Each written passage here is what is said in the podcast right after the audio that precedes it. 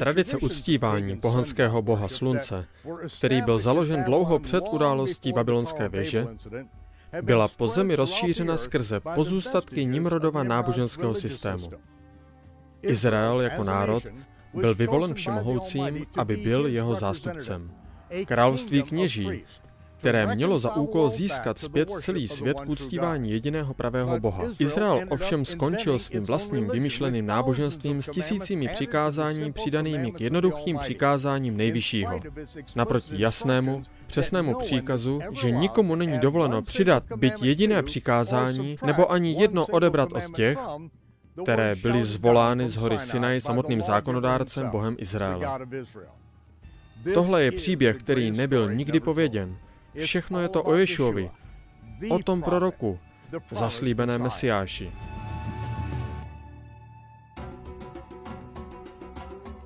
Připojte se ke mně zde v zemi izraelské, zatímco podstoupíme chronologickou a archeologickou túru skrze Evangelia.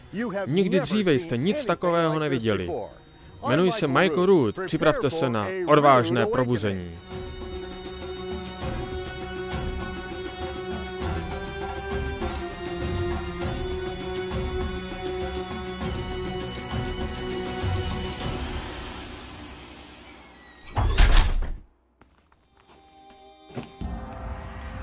Bylo mi 17 let, když jsem stál v pšeničném vlnícím se poli u mého domu v Michiganu, odvážně kážící kázání z hory zástupům, které jsem si v mysli představoval.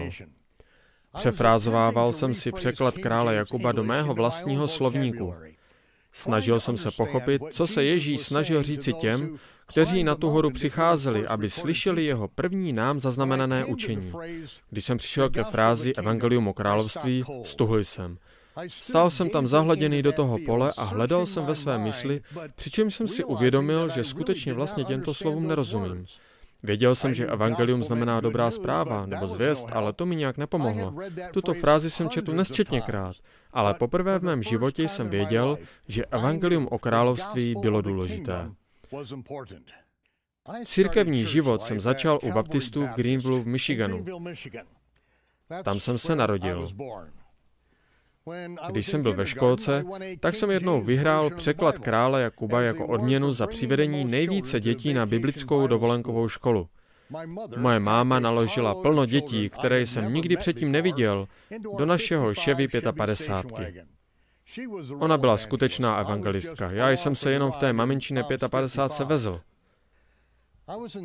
Byl jsem ve druhé třídě, když jsem poklekl vedle své postele a ve slzách jsem prosil Boha, aby mě použil jako svého služebníka. To je den, kdy jsem odevzdal svůj život a srdce Ježíši. To je to, co započalo dobrodružství, kterým dodnes procházím. Ten rok odevzdal Bohu svůj život i můj otec. Později se stal vedoucím nedělní školy a nastoupil na biblický vzdělávací seminář v Grand Rapids, aby se učil hebrejsky. I přesto, že můj dědeček ani jeho bratři a sestry nikdy nevstoupili do kostela nebo synagogy, Moje rodina přišla z Holandska, kde můj prapra, prapra, pra, pradědeček, židovský učitel Anshal Root, začal první synagogu Aškanázu v jeho domě v Amsterdamu. Trvalo to téměř dekádu, než jsem začal chápat významnost mých hebrejských kořenů, ale já jsem prostě vyrostl v pohanské církvi. Šestkrát týdně jsem navštěvoval pobožnost. Jak náctiletý jsem se jako člen týmu účastnil soutěží proti dalším týmům v biblických soutěžích a turnajích, což mě nutilo k zapamatování si stovek veršů dokonce i celých kapitol v Bibli. Byl jsem vychován jako baptistický žid, naprosto mimo náboženství mých předků, ale zhrnutě řečeno jako biblický věřící křesťan. Pro mě, jako pro mladíka, se církev pro mě stala šíleně nudnou. Během bohoslužeb jsem upadal do hlubokého spánku, stejně tak jako většina děkanů a starších, ale když mi bylo 17, všechno se změnilo. Syn mého učitele nedělní školy se připojil k americkým námořníkům, stal se dobrovolníkem u zbraně v útočné helikoptéře. Denis chtěl pomoci zachraňovat životy. Další námořník z našeho zhromáždění, Yishai Reinhardt, se zotavoval ze zranění z útoků. Když se vrátil zpět do zhromáždění, náš kazatel rezignoval. Připojil se k armádním kaplanům a byl na své cestě do Větnamu. Mí spolužáci se vraceli z války zranění, jak na mysli, tak na těle. Někteří se vraceli v pytlích. Tisíce Američanů uteklo přes kanadské hranice, jen aby se vyhnuli před tímto politickým mířeným náborem. Moje číslo bylo jen pár týdnů před povoláním. Život i smrt ve Větnamu bylo téma našich nesčetných konverzací s kamarády, když jsme večer co večer sedávali ve veřejné knihovně a debatovali. Jeden večer jsem byl sám. Když jsem se díval přes tu budovu knihovny na oblohu, viděl jsem slova, která hořela v ohni přímo naproti mě. Tvé slovo pravda jest. Nebyl to jenom biblický verš. Měl jsem to zapamatované již roky předtím, ale tentokrát to bylo zjevení, které změnilo můj život. Začal jsem bez přestání číst celé knihy v Bibli. Četl jsem živě promítaný příběh o příběhu, který jsem nikdy předtím neviděl. Byl to nejúžasnější, nikdy předtím nevyprávěný příběh. Četl jsem skutky apoštolů a to změnilo naprosto všechno. Tito věřící prvního století nevyprávěli zvetšelé příběhy o Ježíšovi. Oni ve skutečnosti dělali to, co jim řekl. On řekl, učte věci, které jsem učil já vás. Tito židovští následovníci židovského mesiáše to žili se znameními, zázraky a úžasy, které jsem nikdy nezažil během 17 let v pohanské církvi. Věděl jsem, že nějak, někde, Moc živého Boha musí být dnes viditelná, evidentní, ale po 17 letech modlitebních setkání ve středy večer jsem musel přiznat, že jsem nikdy neviděl ani jednoho člověka zázračně uzdraveného, dokud jsem nevystoupil z náboženství a nezačal jsem hledat pravdu. Učinil jsem potenciálně nebezpečný závazek. Sám jsem se pokřtil ve vodách místního lomu a přísahal jsem na oltář všemohoucího Boha, že půjdu do míst, kde se zázraky mohou odehrávat, kde mrtví mohou být vzkříšeni, Přidal jsem se k námořníkům. Můj kontrakt garantoval, že budu poslán do vojenských stanů na ostrov Paris Island a odtam na výcvik na Campbellton. Odtud jsem očekával mé další působiště Větnam. O šest měsíců později, zatímco jsem očekával povolávací rozkaz, velitel ohlásil, že již více námořníků nebude vysláno do Větnamu. Toto přerušení mé kariéry jako námořníka spustilo to dobrodružství, ve kterém pokračuji až do dnešního dne.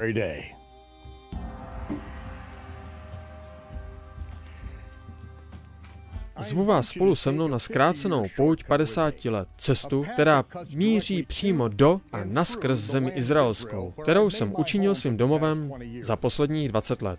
Připojte se k té pouti objevů, jestliže máš touhu rozumět tomu pravému evangeliu, dobré zprávě o království, které Ježíš i jeho následovníci učili zde, v Galileji.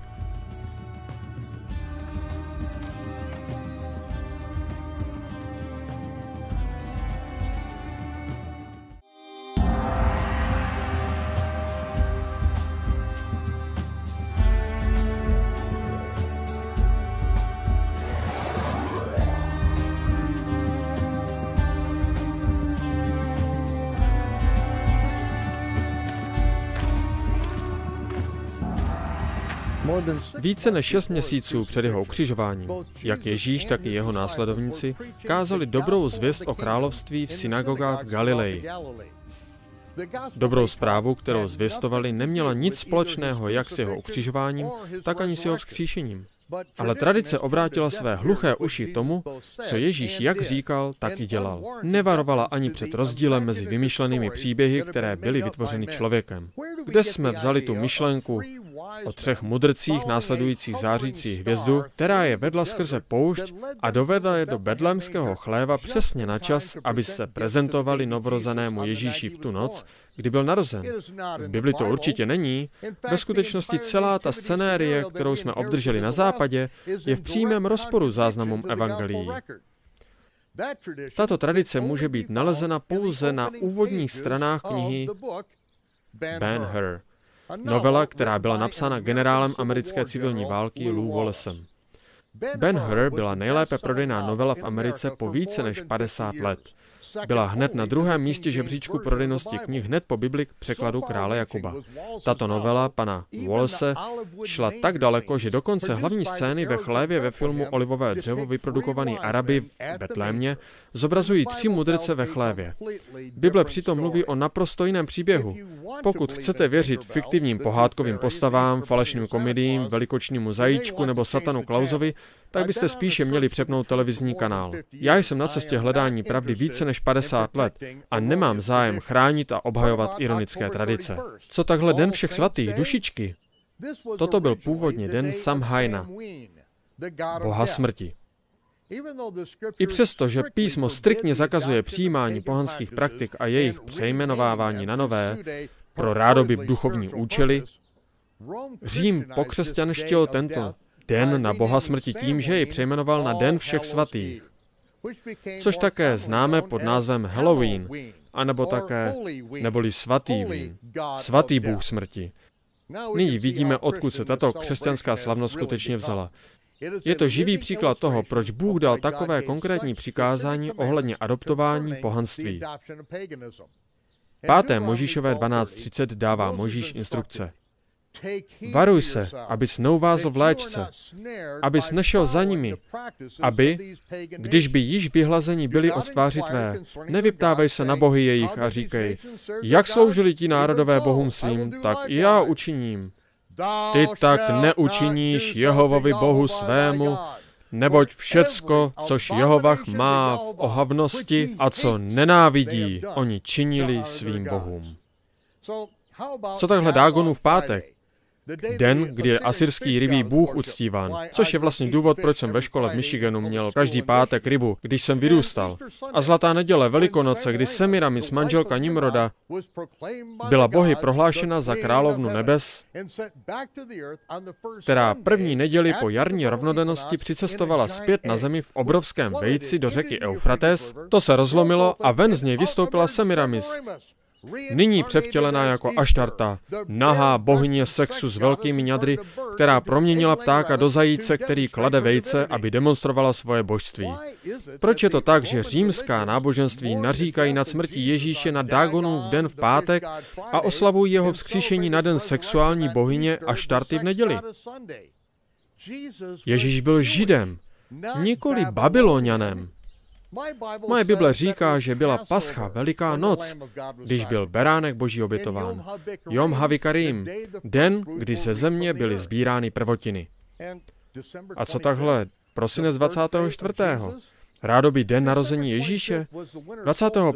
prosince je na historických babylonských kalendářích zimní slunovrat, což označuje den reinkarnace Nimroda jako malého Tamůze. Jistě pamatujete, co říká 8. kapitola Ezechiela. Ženy naříkající pro Tamůze. Byla to ohavnost, která se odehrávala přímo v jeruzalemském chrámu, které prorok označoval jako provokaci proti nejvyššímu. Proč se říká, že všichni bohové slunce byli narození 25. prosince? Proč Konstantin prohlásil tento den jako den, kdy se malý chlapec Ježíš narodil? Nejvíce opakované proroctví v celé Biblii je proroctví Ježíše. On prohlásil, že bude jen a pouze jedno znamení jeho autentičnosti, pravosti. Jenom jediné znamení, že on je tím prorokem, o kterém Možíš prorokoval. Jedno znamení, že on je mesiášem, který jednou usedne na trůn svého otce Davida a bude vládnout na celou zemi. Znamení, o kterém mluvil, bylo znamení Jonáše. Stejně tak, jako byl Jonáš tři dny a tři noci v břiše veliké ryby, tak Ježíš prorokoval, že bude v hrobě tři dny a tři noci. A třetí den bude vzkříšen. No, ale my jsme zdědili nesčetných pohanských tradic ohledně Dágonova černého pátku a Aštartínino vtělení v neděli. Dámy a pánové, Einstein nemohl dostat tři dny a tři noci mezi Dágonovým pátkem a aštartininou nedělí. Ale kvůli našim zděděným tradicím zakořeněným v babylonském uctívání slunce nemůžeme ani do tří napočítat, abychom potvrdili pouze jedno a jediné znamení pravého mesiáše. Buď je něco špatně s naším popohanštěným náboženským systémem, anebo něco nesmírně špatného z Biblii.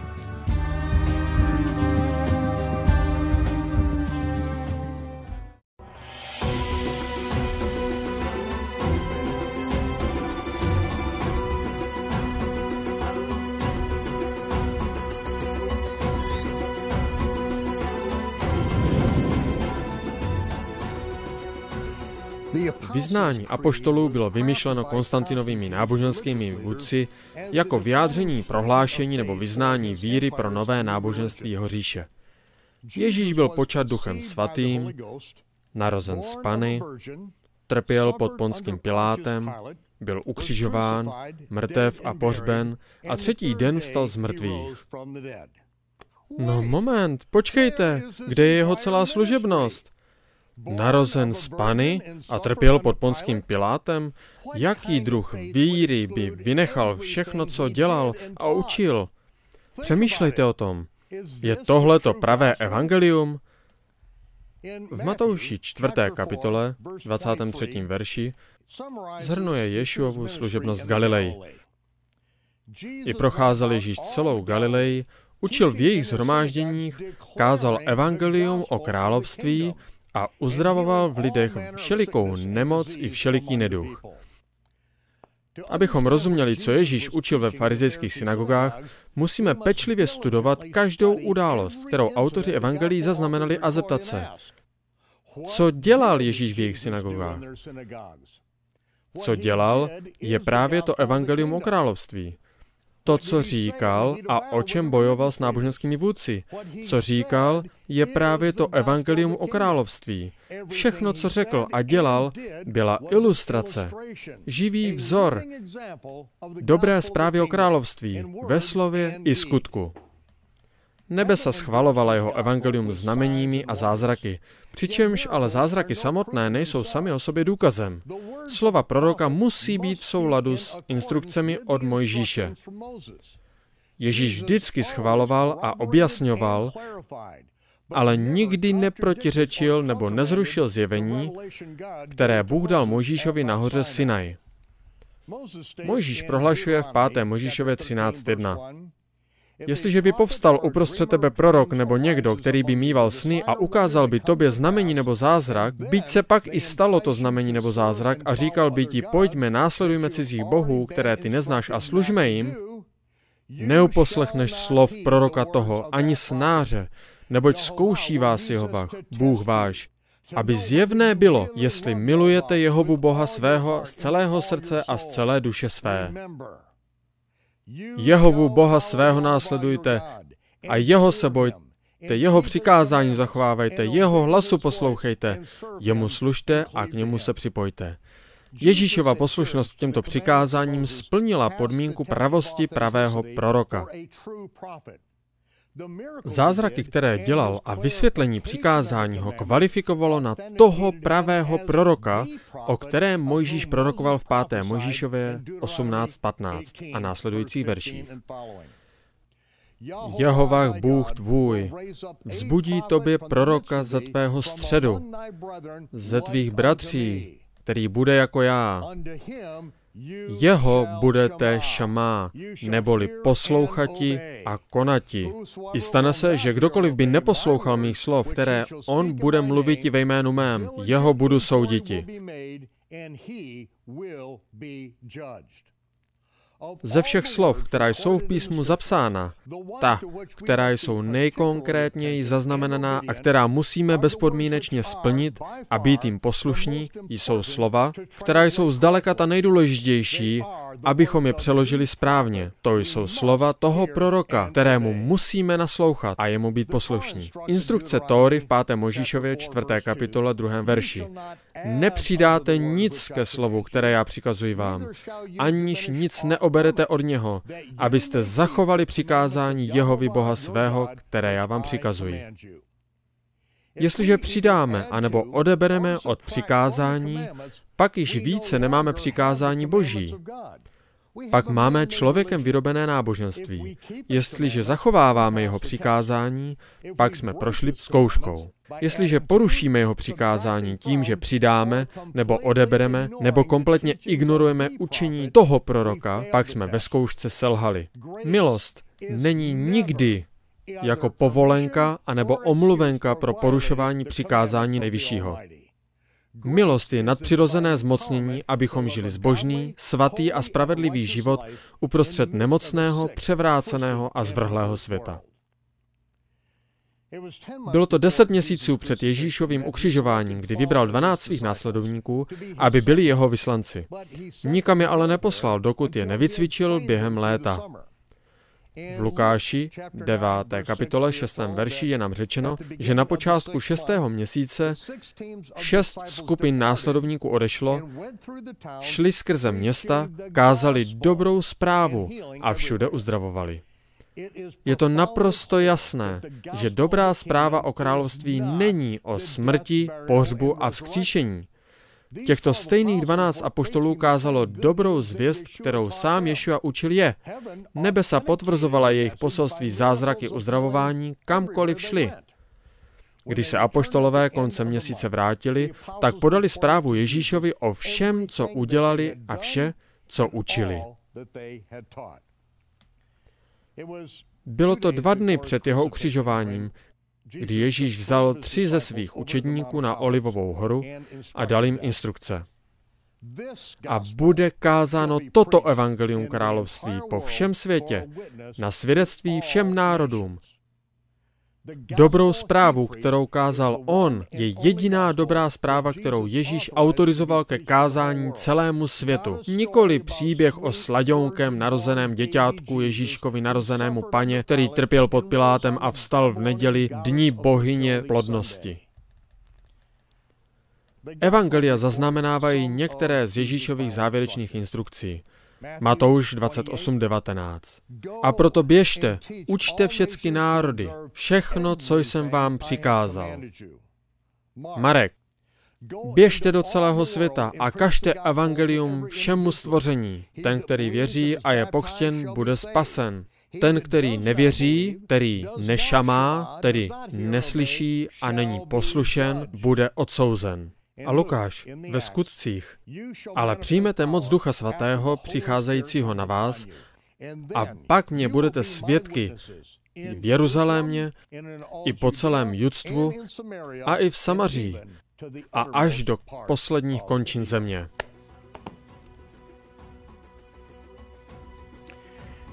Připojte se ke mně tady v Izraeli, když budeme zkoumat život a učení Ježíše, Ješuji z Nazareta, toho proroka, kterého musíme poslouchat a jemu být poslušní, protože to je on, který se vrátí jako mesiáš, aby započal svoje království na této zemi.